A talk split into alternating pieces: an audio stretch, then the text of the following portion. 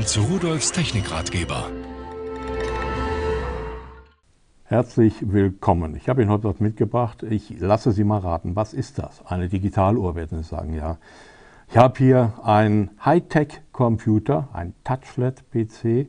X10 heißt der, X10 äh, Punkt Dual. Ein 9,7 Zoll Display, 9,7 Zoll, das ist eine Menge, das sind, äh, sind 24,6 Zentimeter in der Diagonale. Das ist ein echt großes Teil.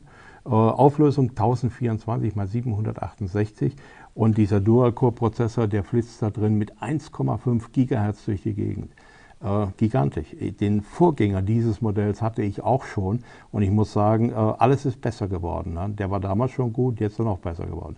Speichererweiterung zum Beispiel. Sie können hier eine MicroSD-Karte reinstecken, bis 64 Gigabyte, muss man sich mal überlegen. So ein kleines Teil. Schauen Sie mal von der Seite. Ja, so flach ist er, ist also im Grunde nichts mehr. Da sind dann auch die Anschlüsse für Speicherkarte dann haben wir einen HDMI-Anschluss, das heißt die Videos, die Sie hier drauf gucken, sehen, die Sie vielleicht sogar hier mit aufgenommen haben, denn er hat zwei äh, Kameras eingebaut, oder die Sie über YouTube laden oder über Fernsehsender, die über das Internet zu erreichen sind, die können Sie auf Ihr Fernsehgerät in HDMI ausgeben. Also äh, im Grunde genommen ein universelles Gerät, was alles kann, was man sich überhaupt vorstellen kann. Natürlich hat er auch WLAN drin. Sie können über einen kleinen Adapter äh, auch mit einem UMTS-Stick in das äh, weltweit äh, verbreitete UMTS-Netz hineingehen und überall online sein, wo auch immer Sie wollen.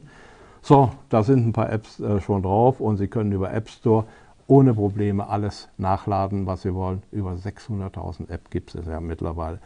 Ähm, ich kann gar nicht mehr äh, dazu erzählen, weil es gibt noch so viel dazu. Man muss es eigentlich ausprobieren. Man muss wirklich mit diesem Ding arbeiten. Aber Vorsicht, es könnte sein, Sie wollen ihn nicht mehr loslassen. Viel Spaß damit und tschüss.